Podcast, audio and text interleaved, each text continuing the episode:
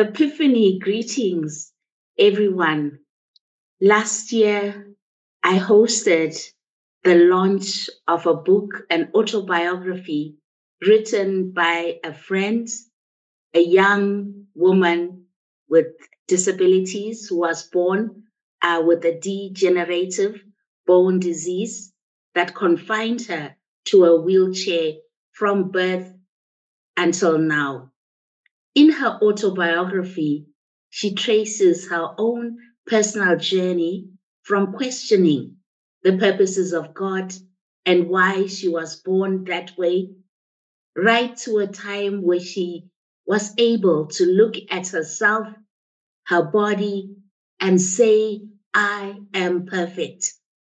When she uttered those words, the audience gasped because many of the women present at the launch were able bodied.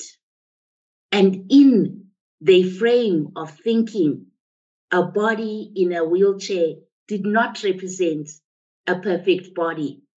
So, this disruption that she brought from her experience and from her encounter with God shifted the thinking of those who were present.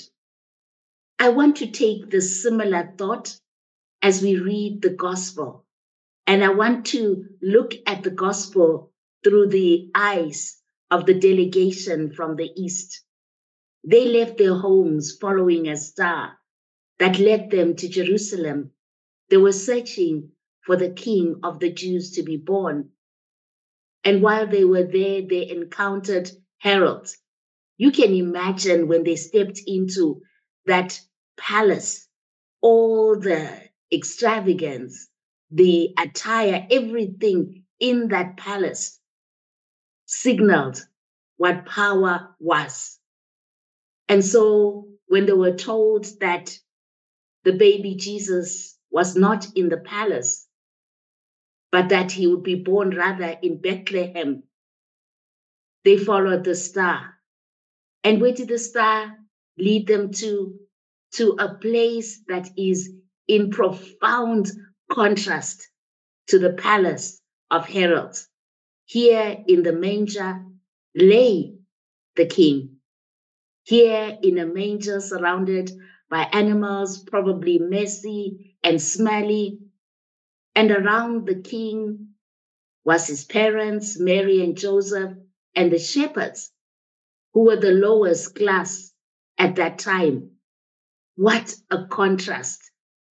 To their credit, the delegation from the East believed in the star, they believed in what they saw, and they worshiped the baby, and they gave their gifts. They were told not to go back to the symbol of power in Herod's, but to take a different route. Can you imagine the birth of the King, the incarnation of God in a place that is unimaginable for any newborn baby in a manger, surrounded by cows and goats and sheep, in a smelly place. That was the seat of power. And it was to their credit, as I said, that the delegation from the East believed. And here we see God disrupting everything that we think in terms of power, in terms of where a king should be, and in terms of understanding how the world will be transformed.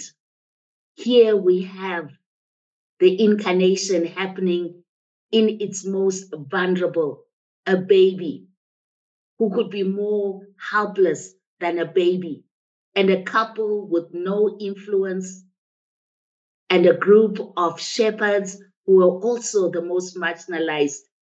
Everything about the story is disruptive and challenges every conception that we have of power and how things should be. So, the message of Epiphany is to us today to follow the star to those places around us where we will encounter the disruption of God in the lives of people that are in the margins. God chose to be revealed in power in a baby to the underclass of that time. And so we can expect that as we celebrate Epiphany, that we need to look for the presence and sign of God in those places that will disrupt all our categories. And like the delegation of the East, let us have the courage to respond with faith to the disruptive messages around us from the poor, the underclass, those that have been rendered invisible in our communities and in our families. It is there that we will encounter the living Christ. A blessed epiphany to you.